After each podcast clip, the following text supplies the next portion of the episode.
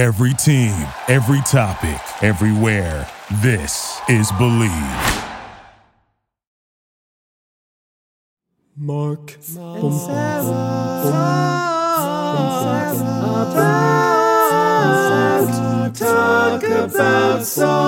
Oh, yes, we do talk about songs. Welcome to episode 174 of this pop music podcast.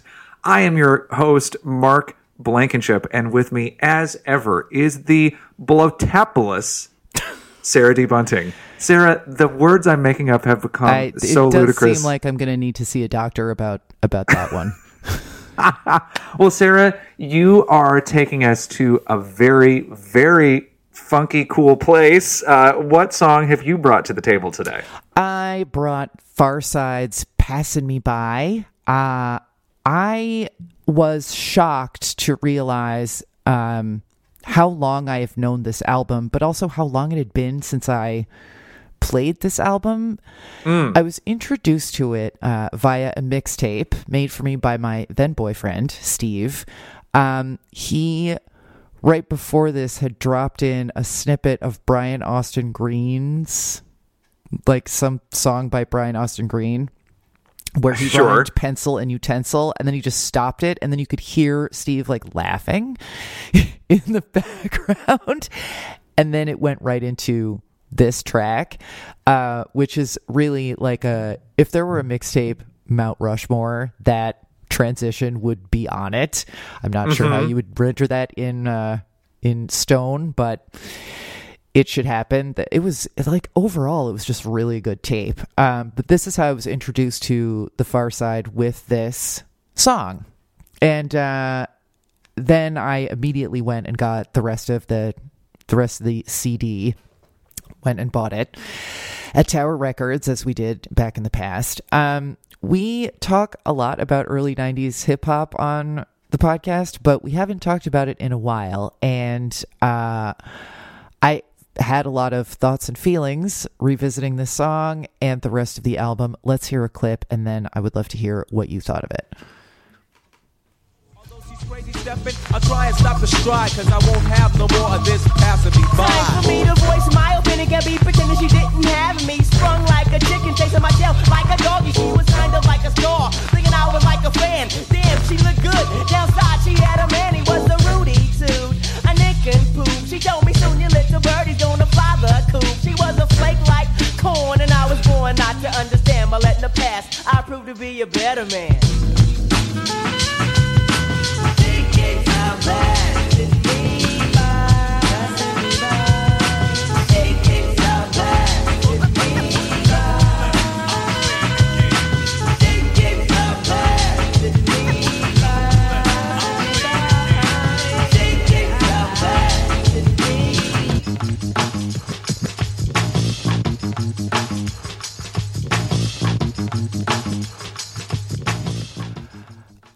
The first time I heard this, it it just blew my fucking mind. Like there are about 15 stories jammed into this break. Um the word nincompoop is used. Yeah. That that alone is awesome. But then like all the different MCs uh singing and rapping about their, you know, futile crushes of the past slash present. Um the like Quincy Jones samples, uh the fact that the the way it just jams in from the verse into that like uh sung chorus i just i remember i was listening to the tape for the first time in the car and i almost like had to pull over and just think about this song which i like goes with pm dawn and de la soul and this pastiche um smarter than the listener hip hop from this era. I just think it is Arrested Development, yes. Diggable Planet. cypress yeah. hill you might add if you want to go a little darker. There's always that like acrid smell of marijuana around these songs and that's not a bad thing at all. Uh were you familiar with this song? And uh if so what were your thoughts going in So I mostly became aware of the Pharcyde because my friend in high school named uh, and middle school named Sam Gaines uh, was really into them. And I remember one time we were on a field trip and he saw a girl uh, wearing a Pharcyde T-shirt at a rest stop, and he went up and talked to her, and they kind of flirted around their shared love of the Pharcyde. And I just remember thinking, "Wow, that was pretty smooth, Sam." Um, but he loved he loved all of the music that you just referenced. Like he was the person who introduced me frequently to. I guess college hip hop. I don't. I, I'm, I'm sure that there is some term for it, but I like, thi- yeah, or like a Swisher Sweets hop. I don't. I think it is college hip hop. Like um, KRS One, I guess, would also be in that. Yeah, where where as opposed to gangster rap, where the the primary function of the narrative was to expose the hardships of inner city life, the this type of rap, which which was often about social consciousness or sort of day to day existence of people who were from middle class and higher backgrounds, but then also were getting at larger cultural issues at the same time. It was all sort of like it, it, it's that, and like I guess um, it and, and so I didn't. The, the the groups from that period that I knew the most were Arrested Development because they had a lot of hits, and I had that album. Uh-huh. and then I had Diggable Planets, Rebirth of Slick, that cassette single. Um, I had multiple PM Dawn albums. Oh my Yeah, god, I same. loved PM Dawn so much. Sidebar: We should really talk about a PM Dawn song. Oh my god! At some point. Memory Bliss. Oh god. I'm set That's 'cause adrift you- on it right now.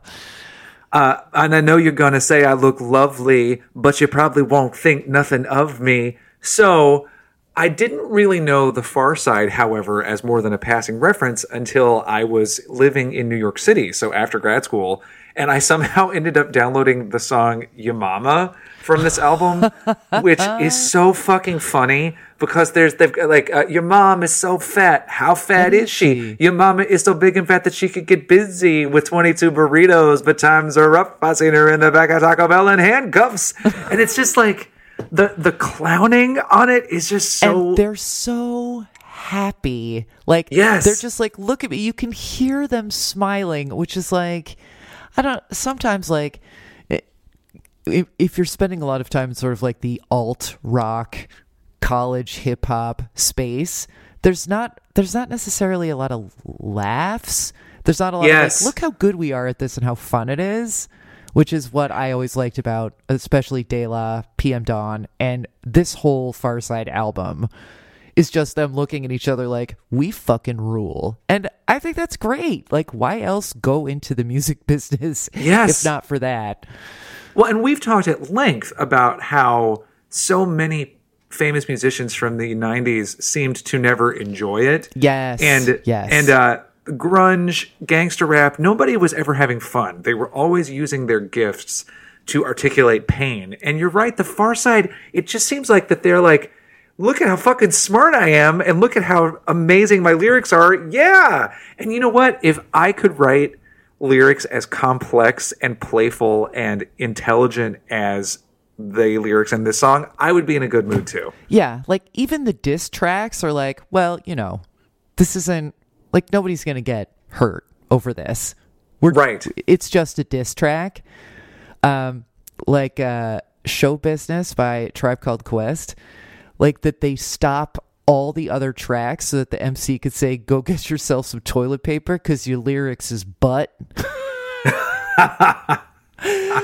oh, like you could just tell they started with that and worked and worked the problem backwards, but also it's like Yeah. a great it's like a great percussion track. I mean, yeah, there is a there is a sense of um like caring about the craft but also having fun with how much they care and how well crafted it is and this song is like 15 different songs crammed in there like I said and you really have to sit with it and see how they all fit together and I just think it's really cool. And you're so right about the word nincompoop. Just it illust- it, it signals so much to you about how much fun we're allowed to have, even though these are all stories about heartbreak. Yeah. I mean, a flake like corn Yes. and then oh my he really god. stretches out corn to make sure you get it and then he's kind of laughing I don't know. It's great. And then the fourth verse starts with the line, "Now there she goes again, the dopest Ethiopian." Like, yes. That's good. Yeah. Well done. Yeah. Uh, it's also worth pointing out that the fourth verse, which is wrapped by Fatlip, uh, features a hook that then got turned into a big hit song in the two, uh, in the early 2000s when he goes, "My dear, my dear, my dear, I do not know you, but I know you very much." Well, yeah. that became the hook for a song called Stutter by Joe that was a number one hit song in like 2003. So clearly people were listening and paying attention, and uh, as well they should have been. And I was reminded when I got to that part of the song, I was reminded of um, th- there's something about like I don't particularly enjoy singing where other people can hear it uh, because I don't think that it's pleasant to listen to, and I'm not good at. I'm just self conscious about it. But every now and then I'll just be like editing some. I'll just be editing something or other, or like ripping a Kansas lyric at the live show, and it's like that that line and his rendition of it has this um, almost throwaway, just unself conscious um, d- draftiness to it. I just Yes. it's so like light and breezy, but it's also one of the most felt parts of the song because he just like almost isn't even aware that he's singing this um he's singing his like inner monologue. It's it just you know it made me think of those moments when i forget myself and start booming sinatra and then dan's like you know you should sing more. And i'm like that's not the truth. Also how long have you been standing there?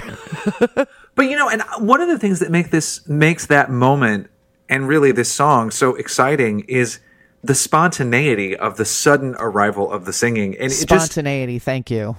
In Yeah. a single word that took me like four paragraphs to get to. Thank you but it really fe- the, the spontaneity of the song is exciting because you feel like maybe he didn't know he was going to sing that until he started singing it. Yeah. But then of course he did because now that you as you think about it it's like well that's the only acceptable way to express this part of the song. Yeah, and like that maybe it sort of accidentally got in there and was a mnemonic that he used to like that that's how I mark it in my head, which which then ties into all these like Wordsworthian concepts of communication taking place in singing before there was before there was uh, language.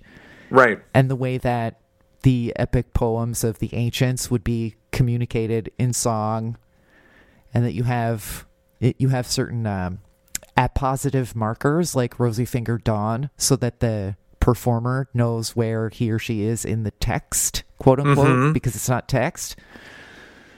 And it would not surprise me to learn that the Pharcyde would be like mm-hmm yep correct. All those are reference in there. You're right. Or they think we're full of shit. That's fine.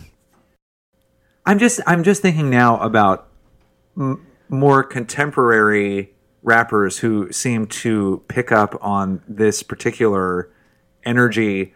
I think Macklemore, Macklemore clearly did that um, in his like brief period when he was making hit songs. Uh, he clearly was influenced by this type of rap. I think Lizzo clearly is Yes, influenced by this type of music like Lizzo is someone who is able to say a lot of dope shit, but she's having such a good time and she lets her erudition guide her, but she also lets her sense of fun guide her. Yeah.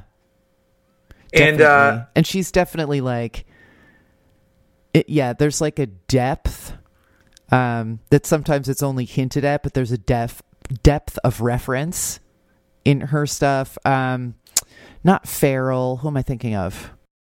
Fuck. Bru- Bruce Bryce. Bruno Mars? Yes, thank no. you. yes. Yes, Bruno Mars. Like Bruno Mars Bruce. is much more like built and cynical, but there's also a um uh, there's also that like confidence. It feels a little less um f- free free and easy, but there's also that like confidence and like let's just see what we can get to rhyme and look how good I am at this and look how Right. awesome like look how you're bobbing your head even though you think the song is overplayed. So I, there's definitely that influence with him too.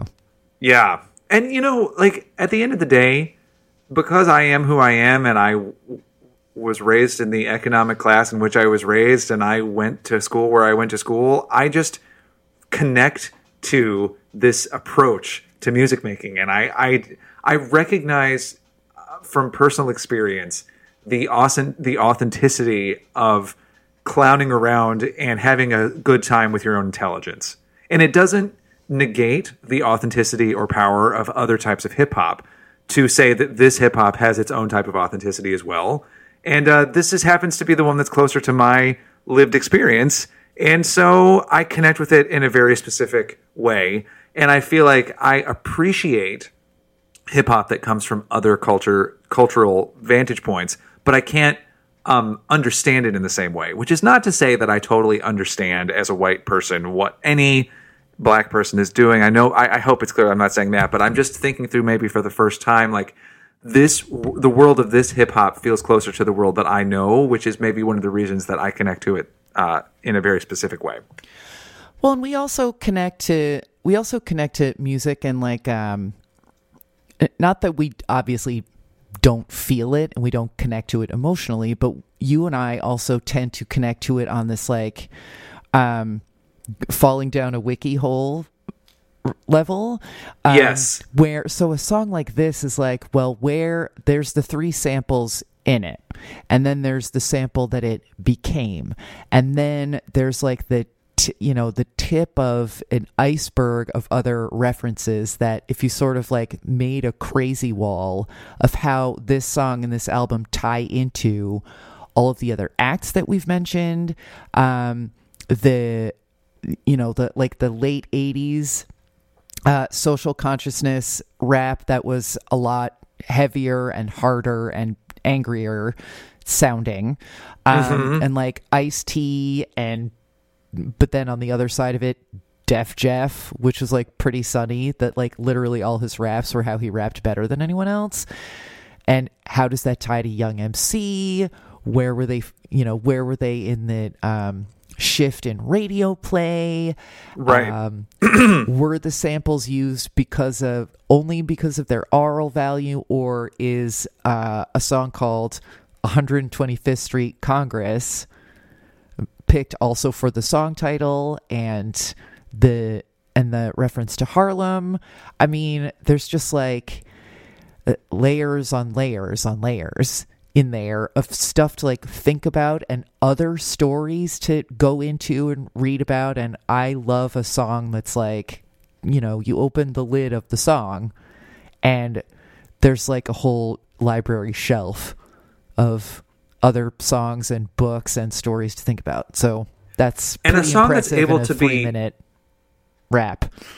And a song that's able to be that dense with uh, allusion uh the, the, a song that's be able it's, it's able to be that dense with illusion while also being this effortlessly entertaining Yeah. is a pretty miraculous thing and it's not like i mean you know sometimes i call things homeworky but like i kind of liked homework when when i had it to do and that's not necessarily a bad thing but this doesn't feel like um an obligation or a prerequisite it's j- it's also a fun song that works Yes. as a song but then if you want to flip it over and look at the many knots that created this tapestry that you're listening to you can do that too and Yes. that's pretty rad and as i have said on this show so many times it rewards you for paying close attention yeah and that's and again yeah you can love it on the surface and love it in the depths back of the tapestry is very enjoyable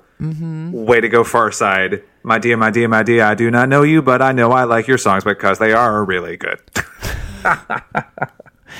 I mean, if there's one complaint our listeners might have, it's that once again I went back to uh, Homerian performance. wordsworth showed up again yeah, he. Yeah, fucking Bill. you know what give me one give me one or two more seconds and i'm sure i'll be able to bring up ibsen uh more like the or, preface to lyrical bullshit. Am I right? i think there's a hegelian dialectic coming i mean oh yes, yes. oh Harold well sarah Bloom, thank you for thank you for bringing in this. Oh, and to go back to the Odyssey, what does Penelope do but create a tapestry as she waits for Odysseus? Whoa. yeah. Penelope's Knot is what the Pharcyde was ultimately rapping about. Mm-hmm. And that is a euphemism. Penelope's Knot. Spe- speaking of unraveling, that's what we're doing right now.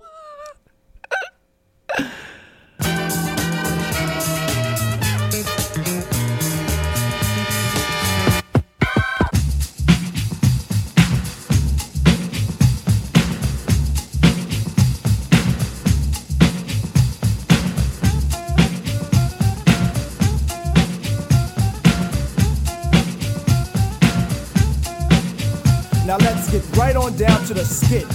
Mark and Sarah Talk About Songs is hosted by Mark Blankenship and Sarah D. Bunting and edited by Sarah D. Bunting. That's me. Need to talk to Mark and Sarah about song requests, ads, or birthday readings? Email us at talkaboutsongs at gmail.com, tweet us at talksongs, or find us on Facebook at facebook.com slash mastass.podcast. To become a supporter and producer of the podcast, visit our Patreon page at patreon.com slash mastass. And as always, thank you for listening.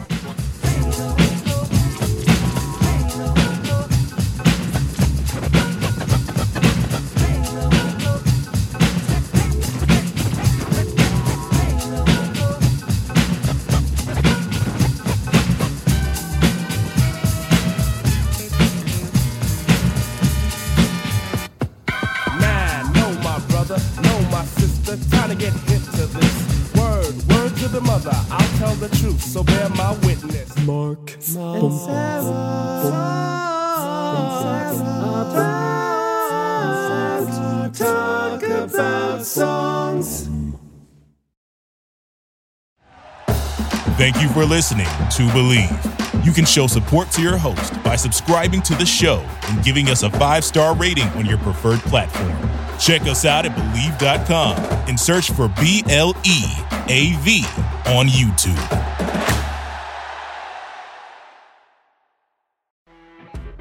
You know, when you're listening to a true crime story that has an unbelievable plot twist that makes you stop in your tracks? That's what our podcast, People Are the Worst, brings you with each episode. I'm Rachel. And I'm Rebecca. We're identical twins who love true crime cases that make you say, didn't see that coming, and we hate the people responsible for them. Listen to People Are the Worst now on Apple, Spotify, or wherever you get your podcasts.